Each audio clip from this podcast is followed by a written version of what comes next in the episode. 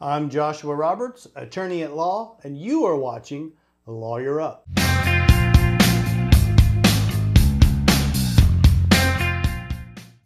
Today we're going to talk about racketeering, and what in the heck is racketeering anyway? Uh, most of the people on the street uh, can't answer that question, and it shouldn't feel bad because most lawyers don't know what racketeering is either. Today we're going to define racketeering. We're going to talk about RICO, and that's the federal racketeering statute that federal prosecutors use to break up racketeering rings. And we're going to talk about some representative cases and some of the most popular cases in the history of racketeering, including uh, Tekashi six nine and Lori Loughlin in the college admission scandals racketeering case. So if you enjoyed this episode, hit that like button. If you want to know more about the law, subscribe. If you got something to say to me, put it in the comments below. And as always, share my channel on social media. And remember, I am a lawyer, but I am not your lawyer. So if you need advice specific to your legal situation, you need to lawyer up with an attorney in your area. Now let's start off with what racketeering is. And it's difficult to define because it's kind of an umbrella under which a lot of other criminal activities fall.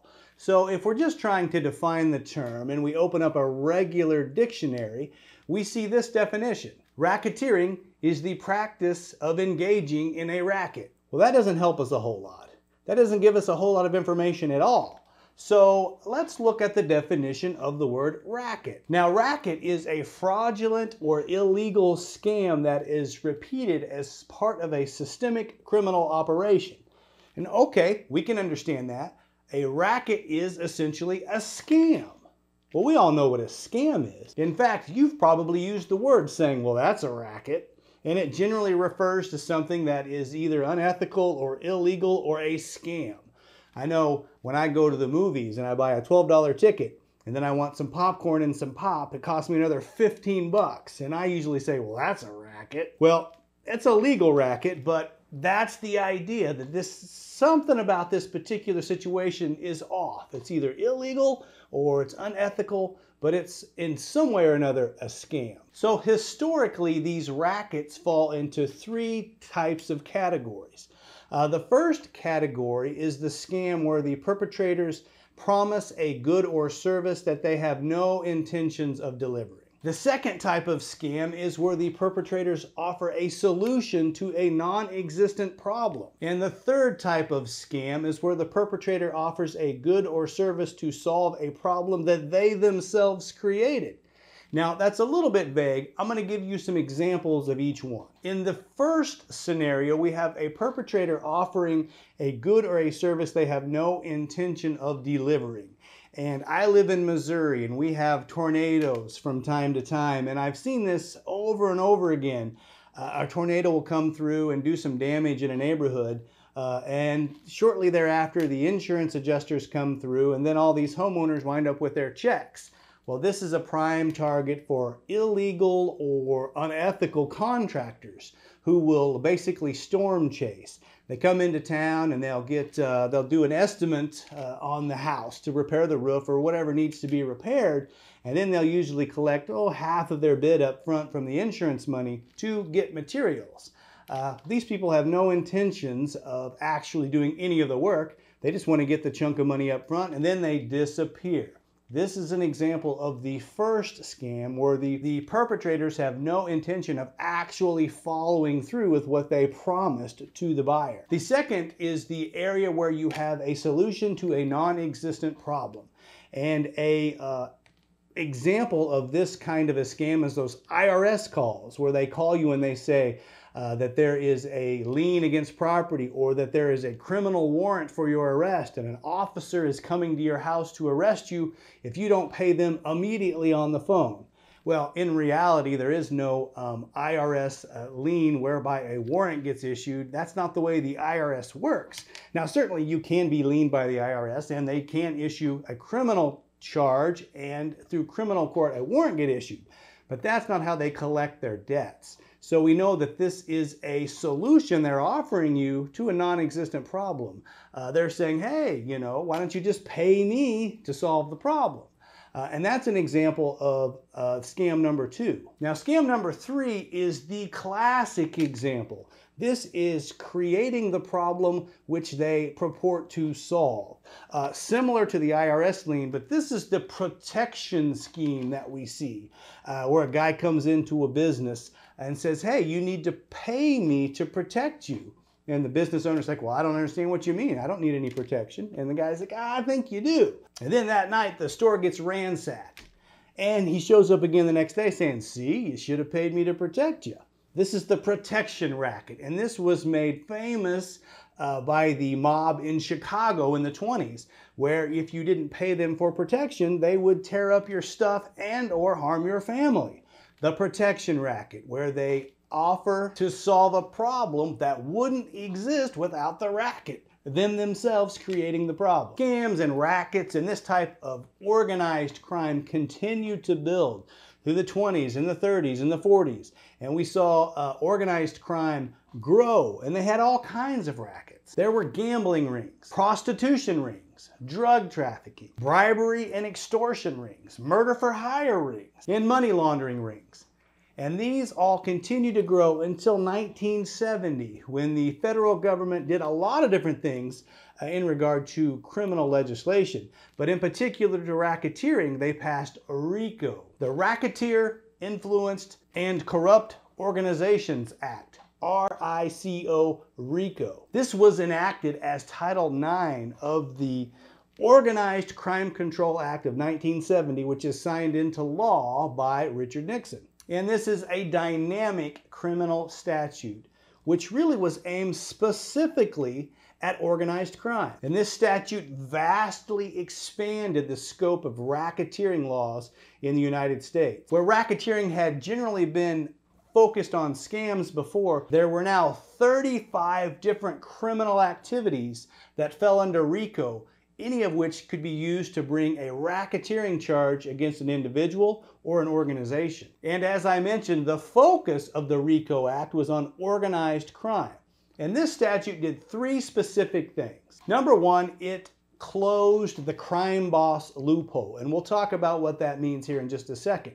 The second thing it did was, as I mentioned, expand from just scams to thirty-five different areas of criminal activity, any one of which could bring an elevated charge of racketeering. And last but not least, this statute allowed a civil remedy for injured victims. So you could sue a racketeer in civil court for damages. This is not something you ordinarily see and is part of the dynamic nature of this particular criminal statute. So let's talk about each one of those things in detail. Number one was that the act closed or attempted to close the crime boss loophole.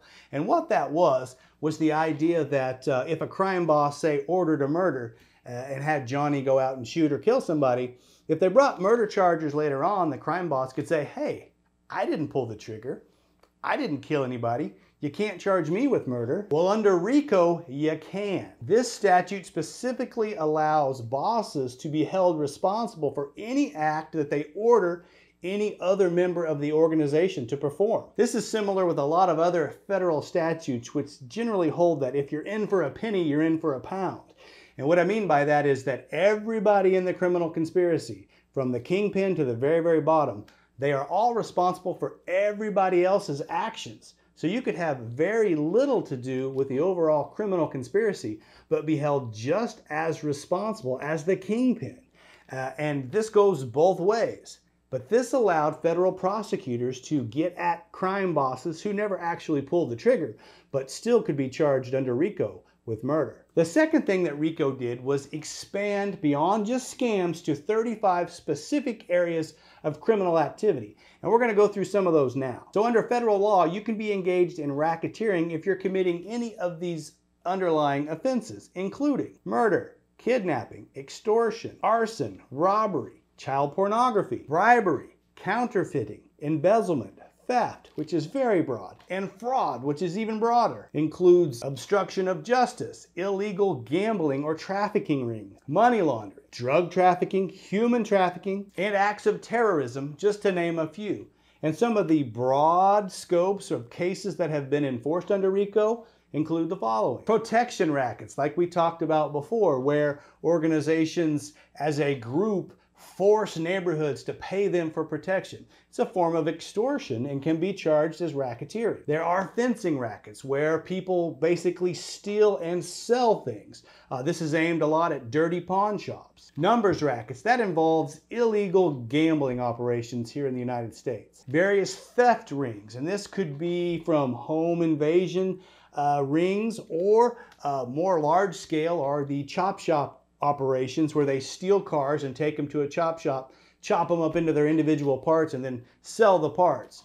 These types of rings have been prosecuted under RICO. Several types of fraud and or uh, embezzlement or illegal operation charges, including credit card fraud, check fraud, healthcare fraud, where you charge for an expensive procedure and perform an inexpensive procedure to scam the system, or you bill Medicare, Medicaid, some insurance company for services that were never performed or for a patient that doesn't exist. Insurance fraud, where you fake an accident or you intentionally cause one, or fake injuries from an accident to increase the value of your claim. These also have been prosecuted in murder for hire rings, uh, kidnapping and ransom rings, and of course all of the trafficking areas. There's drug trafficking, there's human trafficking, whether that be sex trafficking, uh, baby trafficking for illegal black market adoptions. Uh, they have labor trafficking where they force, this is usually with men, into essentially slave labor. Uh, alien trafficking where they move uh, illegal aliens in and around a country a country to work. RICO has been extended to computer crimes and virus and hacking type situations. And it's been used to uh, go after counterfeit money operations where they're printing uh, illegal currency. Some of the interesting and less obvious areas where federal prosecutors have been able to use RICO are in witness intimidation and witness tampering cases. Uh, a lot of times, and you'll see this in some of the cases going forward that we're going to talk about, uh, when somebody gets indicted inside of a organized crime syndicate, other people will basically try to hush or quiet or intimidate witnesses.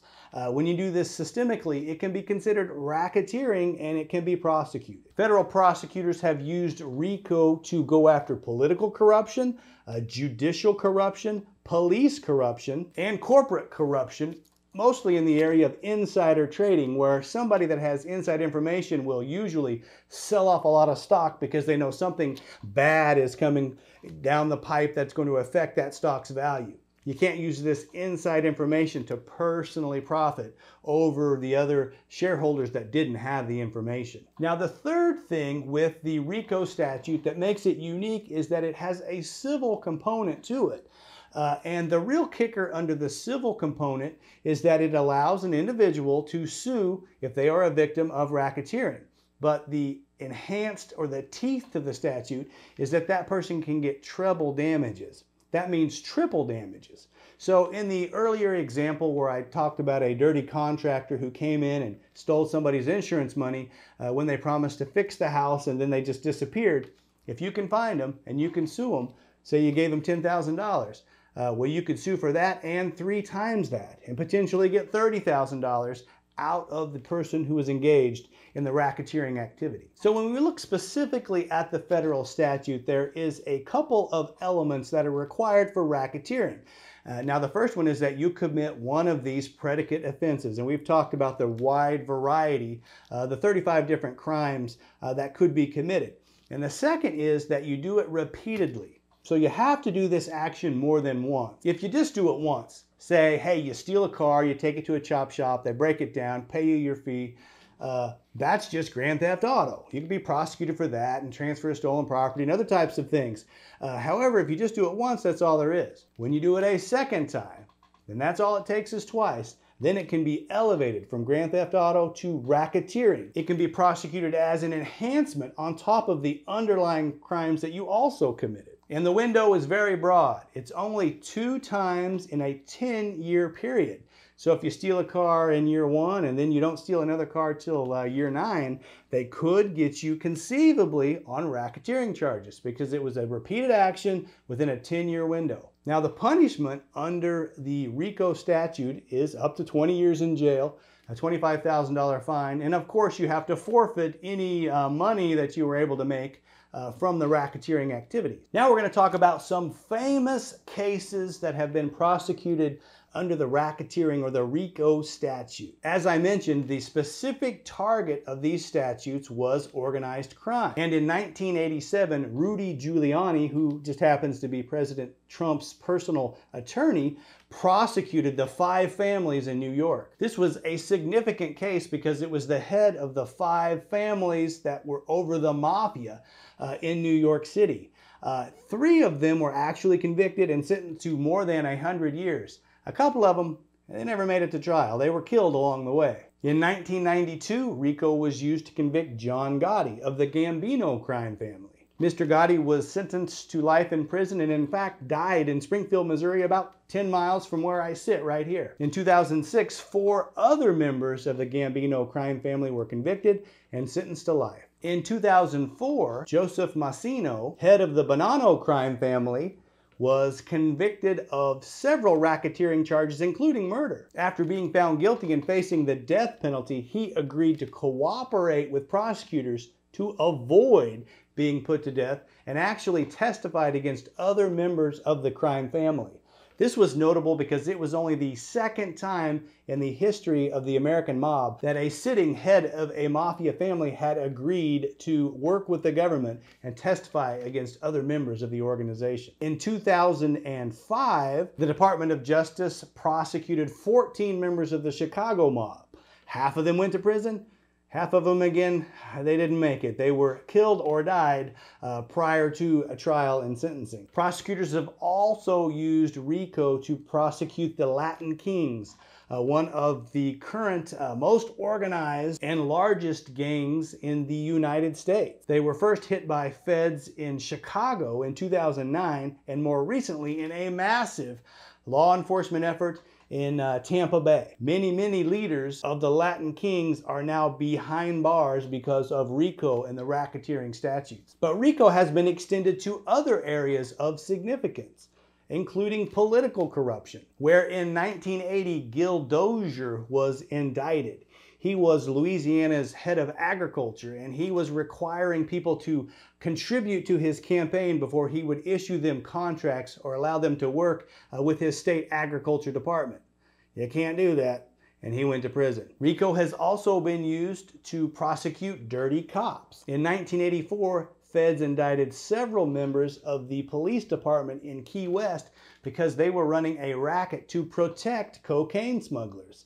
Several of the high-ranking officials wound up going to prison. Prosecutors have used RICO to actually indict dirty judges. In two thousand eleven, in the case that was called Kids for Cash, two judges were actually taking juveniles in and then assigning them to be housed in a private detention facility.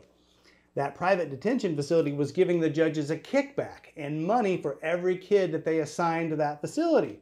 Well, RICO got a hold of that and found the uh, organized uh, activity of these judges violated the statutes, and they're no longer judges, and they're in prison. Those are some of the uh, examples of uh, cases over history that RICO has been used against. Now, there are two current fairly popular cases involving RICO and the racketeering statute.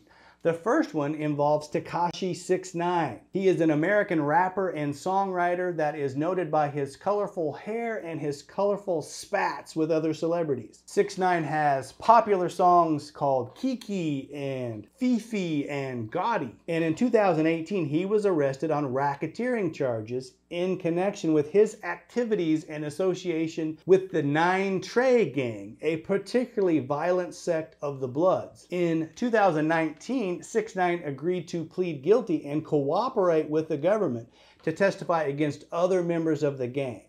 Now, we'll see how well that works out for him in the long term, but in the short term, he was only sentenced to two years. And interestingly, in April of twenty twenty, he was released amid concerns of the coronavirus uh, from prison to his house on house arrest. Once at home, six nine quickly recorded a song and video called Gaba or Gooba, G O O B A, which instantly became the most watched hip-hop video in the first twenty-four hours in internet history. And last but not least, ripped from today's headlines are the fifty-three individuals who were indicted under RICO and other various criminal statutes for the college admissions scandal. Now, the face of this scandal has been actress Felicity Huffman and actress Lori Loughlin, but it involved fifty-three different people. Uh, not only parents of students, but also people uh, inside of universities and colleges where these scams were operated. Now, this was called Operation Varsity Blues by the uh, feds, and it had been an ongoing investigation for several years. And here's what was happening. Rich parents were paying a guy uh, known as William Rick Singer lots and lots of money to get their kids into the college or university of their choice. This scam involved eleven universities, the largest of which, with the most illegal activity anyway, was U S C, but also U C L A, Stanford, Yale, Harvard, Northwestern, and the University of Texas, just to name a few of the universities that were involved in this scam. And what Mister Singer would do was he would bribe test Uh, proctors and other college exam administrators to allow cheating, essentially. Uh, they had a ringer that would go in and take some of the tests for the students, or the proctor would allow a student extra time, or in some instances, they would even change the answers of the students after they left. But the bribes didn't stop there. They actually bribed coaches within these universities to allow these students to get scholarships. So essentially, these rich people's kids were getting into universities they couldn't get into otherwise, and oftentimes with scholarships, so they didn't have to pay tuition. These included bribes to coaches anywhere from one hundred thousand dollars all the way up to over a million dollars. It included the Georgetown tennis team. It included the Stanford sailing team, the Texas tennis team, the Yale women's soccer team. And I told you U S C was a major player. It involved three of their programs, including water polo, women's soccer, and rowing. And that is what Lori Loughlin, the actress, that's what her daughters uh, were admitted to, was the rowing team. Uh, and these two had never been on a rowing team in their lives. However, they got a scholarship uh, to be on the U S C rowing team. Well, needless to say, all of these individuals have been indicted. Uh, some of them have agreed to cooperate uh, with the government. Uh, Felicity Huffman has already pled guilty, and she served uh, her fourteen days, although she only had to serve eleven of them before she was released. And Lori Loughlin is pleading guilty, and we'll see what her sentence is, although most of the people uh, speculate that while she will pay a hefty fine and community service, she will not do all that much jail time. So there you have it. That is the summary of the history of racketeering, and you now know what racketeering is. It is the repeated uh, engagement in a scam, or more specifically in any type of the predicate thirty-five predicate offenses uh, that are listed by RICO, the federal uh, statute that enforces and prohibits racketeering in the United States. I hope you liked the episode. If you learned something, do me a favor, hit that like button. And better yet, subscribe to the channel for more legal information. If you got something to say, always comment below, and please share me on social media. I appreciate your time today. You've been watching Lawyer Up. Send lawyers, guns, and money. Dead, get me out of this.